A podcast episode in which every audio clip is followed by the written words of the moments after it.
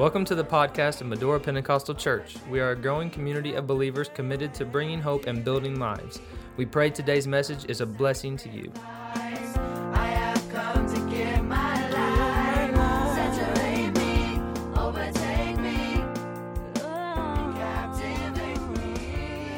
Hallelujah. God's so good. So good today. If you have your Bibles, we'll go to Luke 14.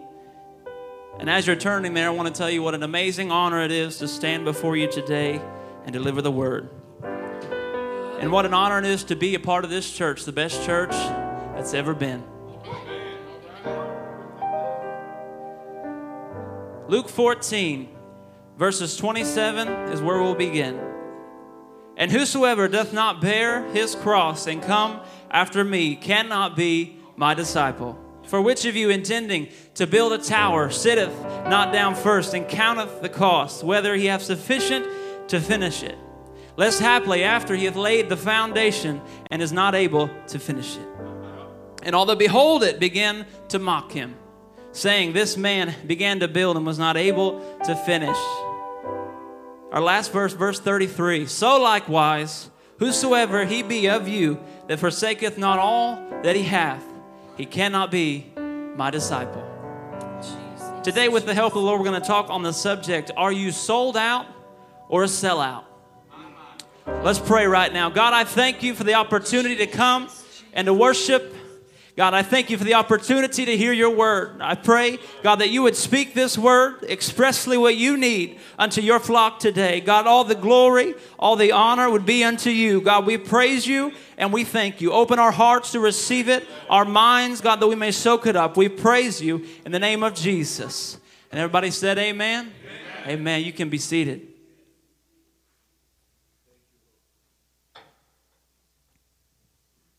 Are you sold out or a sellout? First, let's examine what are the differences between the two. First, we'll look at being a sellout. What is a sellout? A person who is a sellout has abandoned or betrayed their espoused principles or cause, especially in the pursuit of profit or to impress people and become popular. Many times you hear this phrase associated with a musician who alters his material to encompass a wider audience and in turn generates greater revenue. You also hear it about a musician or a band when they change their entire sound just to sign a record deal. They're just a sellout to fame and riches, is the expression we often say to this. In political movements, a sellout is a person or group claiming to adhere to a certain ideology only to follow up these claims with actions that are contradicting them, such as revolutionary group claiming to fight for a particular cause but failing to continue this upon obtaining power. So a sellout politician is one who says he's going to do one thing and once he's elected does the opposite. Oh, Today it would probably include more than an exclude in this expression. So that is being a sellout. That's what it means to be a sellout. So, what does it mean to be sold out? To be sold out is to sell everything, such as your property, your company, to someone or something. To take all the things that you've accumulated, your resources, your prospects, your plans, and put it in control of something bigger than yourself. That's what it means to be sold out. From our opening text in Luke 14, in verse 33, we read, So likewise, whosoever he be of you that forsaketh not all that he hath, he cannot be my disciple. Forsake here in the original text is the word apotassomai, which is to give, to renounce, to send away, or to withdraw from. So here, God is telling us to be his disciple in order to follow Jesus according to the scripture that he has told us, that we have to be ready to withdraw our plans. That you have to be ready to take your aspirations and remove them. You got to be ready to be sold out for Him, to take your prospects, to take all the things that you've accumulated and simply say goodbye to them. Steven J. Lawson, in his book titled The Cost, says the following To follow Jesus Christ is the greatest adventure in all of life. It involves the pursuit of life's greatest purpose, the glory that belongs to Christ alone. It meets life's greatest need, the forgiveness of sin that only Jesus can bring. It gives life's greatest pleasure, the joy that comes exclusively from knowing Christ. It involves the greatest partnership in life, the fellowship of walking closely with Jesus. It imparts the greatest teaching in life, the wisdom that Christ alone possesses. It infuses the greatest power in life, the grace of Jesus Christ to live triumphantly. It leads to the greatest destination after life, the immediate presence of Jesus Himself in heaven. No pursuit in life ever begins to compare to the journey on following Jesus. End quote. Isn't that amazing? To know that you have an opportunity to do that. In each and every one of these areas, you have the distinct privilege and you have been chosen to follow and to work in that specific area. Pursuing a relationship with Jesus is the greatest pursuit that we should ever have in our lives. I want to be sold out to Him. I want to give everything that I have to the work that God has for me. I don't want to be a sellout to the world. I don't want to sell cheap for what God has paid so dearly for me. The enemy wants you to abandon your moral principles in search of pleasure, fame, riches, and popularity. He wants you to be a sellout, to sell short of what God has for you. He wants you to settle for far, far less than what God has created you to be. Our relationship with God is the one thing that should take priority over everything else, no questions asked. God, if you want it, you got it. If you need it, you got it. If I'm able, then I'm given. Let's ask ourselves today what does my relationship with God mean to me? What am I willing to give for Him? What am I willing to lay aside for Him? Let's take inventory in some respective areas of our walks with God. Am I sold out or am I a sellout? Am I sold out financially? Matthew 19, 20 through 22. The young man saith unto him, All these things have I kept from my youth up. What lack I yet? Jesus said unto him, If thou wilt be perfect, go and sell all that thou hast and give it to the poor, and thou shalt have treasure in heaven, and come and follow me. But when the young man heard it, when he heard that saying, he went away sorrowful because he had great possessions. This young man came to Jesus hungry, zealous, and ready to do, he thought, whatever it took to get to Jesus. Whatever it takes to follow you, Jesus, that's what I'll give. But the things that he had, the things that he had accumulated, his possessions that he had, meant more to him than walking with Jesus. Malachi 3 and 10 Bring ye all the tithes into the storehouse, that there be meat in mine house, and prove me now herewith, saith the Lord of hosts, if I will not open the windows of heaven and pour out a blessing that there shall be not room enough to receive. I want us to notice the order here in Malachi bring your tithes and then prove me. So God calls us to move first. God calls you to pour out first. God wants to bless you, but you have to take the step first. I encourage you today to evaluate your possessions, evaluate your things that you've accumulated. And is there anything that I possess that's more value in my heart than what God is? Is there anything in my heart that has a bigger vacancy than what God possesses? Because then I'm just a sellout to possessions. I'm just a sellout to money. I'm just a sellout to my career. I'm just a sellout to whatever it is that makes me feel secure. The next area are we sold out in doctrine? 2 Timothy 4 1 through 4. I'll be reading this in the Amplified Version. I solemnly charge you in the presence of God and of Jesus Christ, who is to judge the living and the dead, and by his appearing and his kingdom. Preach the word as an official messenger. Be ready when the time is right and even when it is not. Keep your sense of urgency, whether the opportunity seems favorable or unfavorable, whether convenient or inconvenient, whether welcome or unwelcome.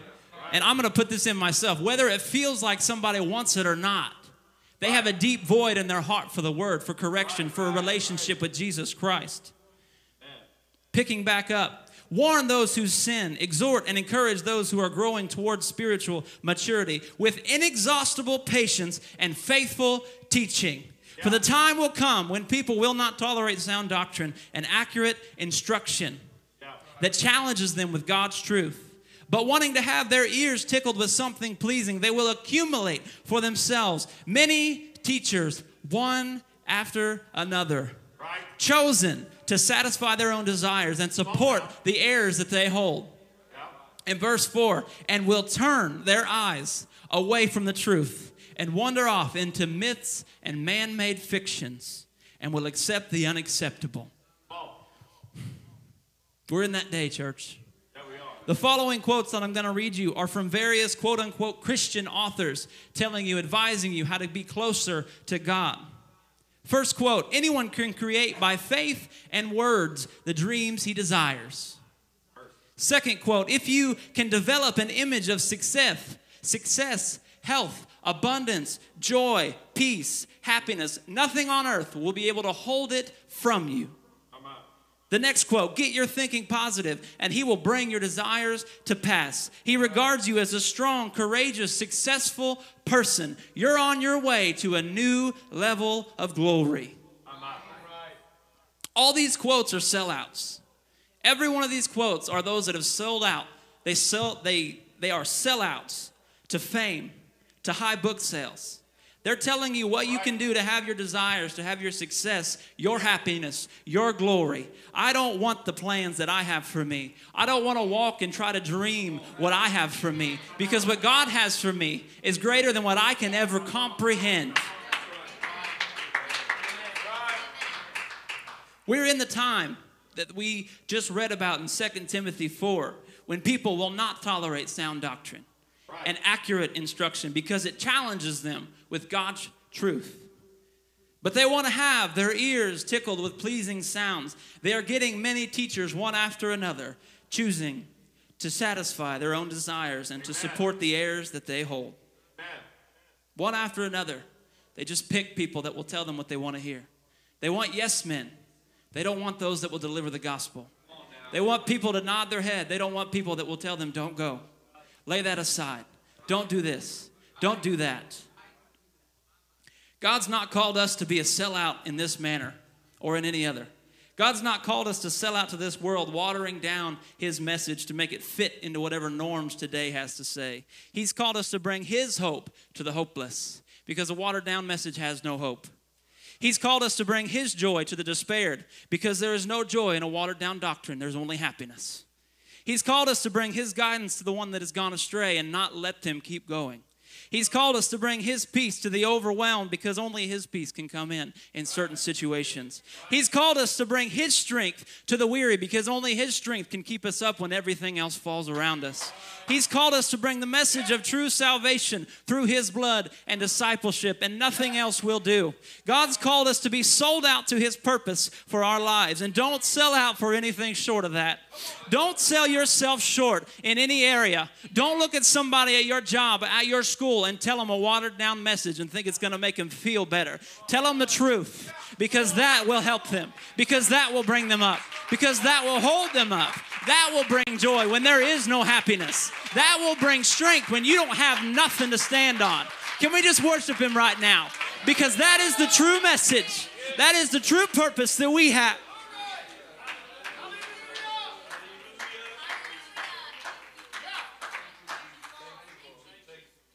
The world today makes efforts to balance, balance our life between church life and everything else. Such a push to have a balance between the church and the world culture. A push so that we can have both sides. You can live however, do whatever, whenever, however you want. And then also have a relationship with God whenever you so choose to come into His house. Balance, as defined, is a condition in which opposing forces are equal to one another. So I ask us the question today are you sold out or a sellout? Is living for the world, is, is it the equal amount of force as living for God? Does it hold the same amount of devotion in your heart as doing whatever you want? Because that's a sellout. Trying to live for God and this world. The enemy wants us to get to a place where we're doing just that. Wants us to get to the place where what we're doing, what we desire, our own dreams and destinies that we think we have, are more important than what God has planned for us. Matthew 6 and 24 No man can serve two masters, for either he'll hate the one and love the other, or else he will hold to the one and despise the other. You cannot serve God and mammon. It's an impossibility to live for God at the same time, live for the world. A double minded man is unstable in all his ways. These two cultures are in stark contrast with one another the church and world society. God has made you for a special purpose. You are fearfully and wonderfully made. The enemy wishes to take that purpose and distort it with sin and worldliness, to water down your walk with God and put thoughts in your head. Thoughts like, do I really have to give that up? Is that really essential for my relationship with God to give that up? Well, that's not really a sin. We ask our pastor, where, where is it found the King James that says, Thou shalt not do this that I want to do? Today, I fear that people are living with their lives with God in a way that says, What's the closest way that I can walk with sin and still slide under pearly gates? What's the closest thing that I can walk with and still make it to heaven? So, so can I do this and still make it into heaven? A situation comes up, an activity comes up, a hobby comes up, and you ask yourself, Can I do this and still make it to heaven?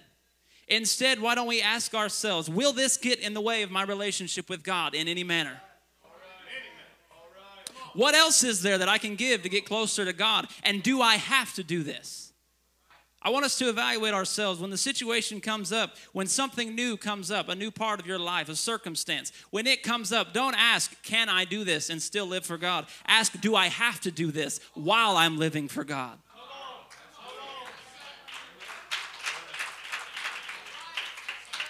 We live in a way that tells God that He has to fit into our life, and we don't take into account where we fit into His plan.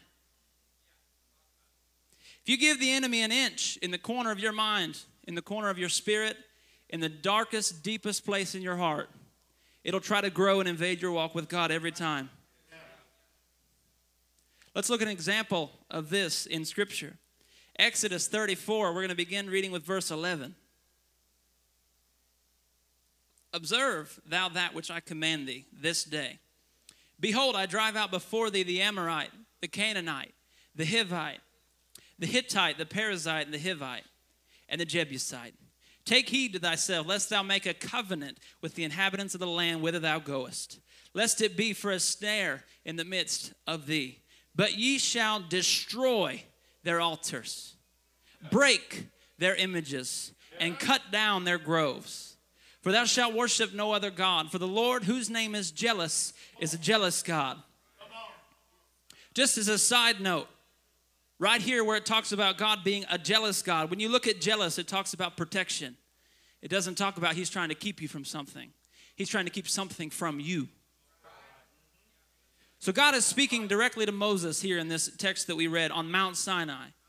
A message to the children of Israel. God goes through and gives them a list of all the victories that they're about to have. He gives them a list and says, I'm going to bring you to this land, I'm going to drive them out. I'm going to bring you to the Hittites, I'm going to drive them out. I'm going to bring you to the Jebusites, I'm going to drive them out, to the Perizzites, and all so on and so forth. He tells them all these victories, but he also gives them a warning, telling them that they must take heed. Heed right here comes to protect and to guard themselves. God's telling them life's going to be great. You're going to have victory around every corner. Oh, you're going to be so tired of winning. But God says you got to be careful. You got to protect. You've got to guard. God's telling the children of Israel there will be people that try to coax you into pulling your spiritual life down. They'll try to tell you you can still live for God, and theirs too. Be watchful, be careful. Don't make a covenant with the inhabitants of the land where you go, it will be a trap. Verse 13, but ye shall destroy their altars, break their images, cut down their groves. The word for groves here, interestingly, I did studying on it. The word for groves here is the word Asherah, which is the name of the goddess of fertility that was worshiped in a lot of these different areas that they were going. Idol worship is what it signified. They were either signified by a limbless tree or carvings, pardon me, a limbless tree with carvings of renditions of Asherah or also poles that had the same. They were commonly known as Asherah poles. So, why would God use such an aggressive approach to cut down, to sever, to destroy, to break, to get rid of, to utterly get it out of your life? Why would he use such aggressive verbiage when he's talking about this? Because God didn't want his relationship with the children of Israel to be polluted everywhere they went. He didn't want his relationship with them to be polluted by the remnants of the counterculture where they went. As God takes them into new territories that were once occupied and controlled by the enemies, they don't let the, they don't let the inhabitants of the culture get mixed in what God has made for you. Don't get so comfortable in your victories that you forget to keep your guard up. Don't have a victory and forget to continue to watch all around you. Because if you don't destroy the enemy, if you don't cut him down, if you don't break him down, he will get back up. That's interestingly a great point from when David didn't just hit the Goliath in the head and leave him there. He wasn't satisfied with just knocking these things down. He was satisfied when it was completely destroyed, when it was unable to get back up, when there was no chance it was ever coming back. So, somewhere, somewhere in between the victories that God was providing for Israel and getting rid of the groves, getting rid of idolatry, somewhere, someone didn't fully obey God's commandment. Somewhere there was a grove mentality that survived. Because in Judges 6 and 25, God's speaking to Gideon and says, And it came to pass the same night that the Lord said unto him, Take thy father's young bullock, even the second bullock of seven years old, and throw down the altar of Baal that thy father hath, and cut down the grove that is by it. So in Exodus, we hear God telling them, warning them, guard yourself, break these things, get rid of them, sever them, destroy them. And in Judges, there's still a struggle. And then we see again in 1 Kings chapter 18, we pick up where Elijah is on Mount Carmel, saying, Now therefore send and gather to me all the Israel unto Carmel, all the prophets of Baal, 450, and the prophets of the groves, 400. 400 which eat at Jezebel's table. An interesting observation here is that God commanded the children of Israel on Mount Sinai, as you go forward from this point, all the lands I bring you into, get rid of every piece of culture that's counter to me. Get rid of every single thing that tries to raise itself against me. Then we see in First Kings that there's 400 prophets of the groves eating at Jezebel's table, who interestedly is married to the king of Israel. So God tells Israel, get rid of everything. And then in First Kings, we see 400 prophets that are being financially supported by Israel. Asherah had not been destroyed, it was now being funded. Today, the spirit of Asherah is still at work. It takes on different looks, it takes on different sayings. But today it tells us that you can date and marry anybody you want outside of faith, just so long as you win them after you know you're, you're dating or married or however that works. Because you're gonna win them. I mean, if you date them or marry them, it's gonna happen. They're gonna come to church. You're not going outside. Living together before marriage is just more efficient than the old fashioned way. You get in, you make sure you get along and everything. You get all the kinks worked out before you get to marriage, right? It's just a lot more efficient than this old way that God gave us. Pornography is just innocent fun. It's just boys will be boys. Purity is outdated, and you'll just you just got to get out there and figure out what you like and figure out what's going on. You're just missing out. God's trying to keep you from all the fun. God's got you inside these borders, inside these walls, inside this area that He tells you you can't go outside of. You are missing it. You have no idea how much fun it is out here. As we said earlier, if you give the enemy an inch, he'll try to grow. If you move in one step in any of these respective areas that we just talked about, he will grow. They won't come to church. You will go out of church. So, what do I do? What do I do when these groves come up in my life? When this grove mentality comes up in my heart? When I have these thoughts? When I have these aspirations to do this, that, or the other? You do exactly what Elijah did to the prophets of the groves. Just after God rained fire down from heaven, we see in verse 40, and Elijah said unto them, Take the prophets of Baal, let not one of them escape. And they took them, and Elijah brought them down to the brook Kishon and slew them there. He destroyed them, he cut them down, he broke them, he utterly destroyed it. He took every fragment and destroyed it. He didn't try to turn them around and say, Well, you were good prophets for the groves, but let me teach you the truth. He said, Everything that you've been is polluted, is countercultural to what the God, the true God of Israel, says.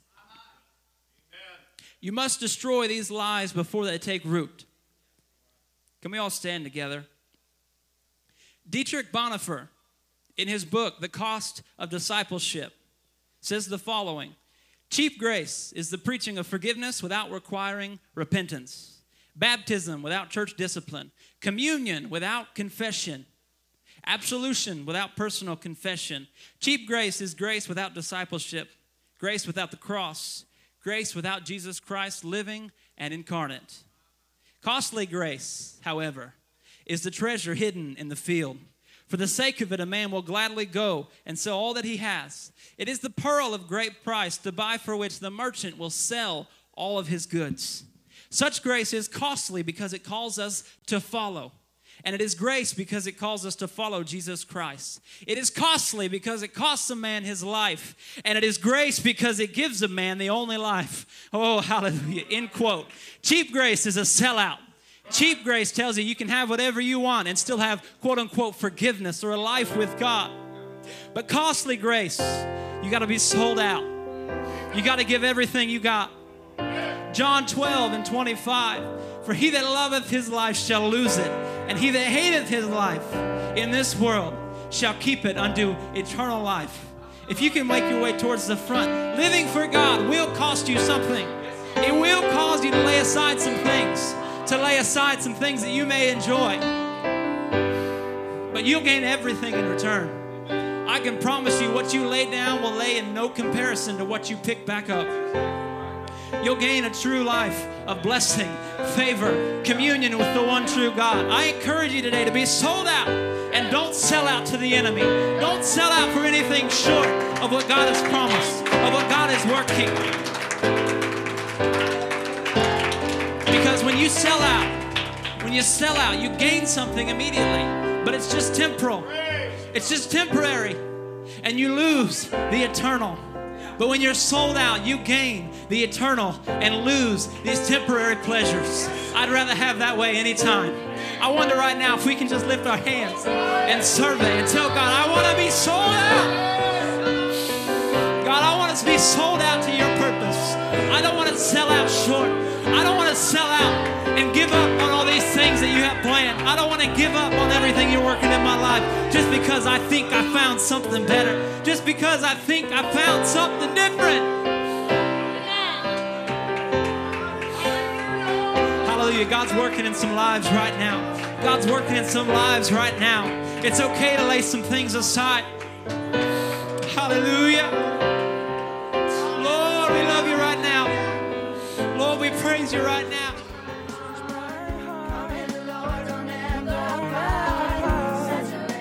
Thank you for joining us today. We pray you have been encouraged. If you would like more information about Medora Pentecostal Church, you can check out our website at www.medorachurch.com.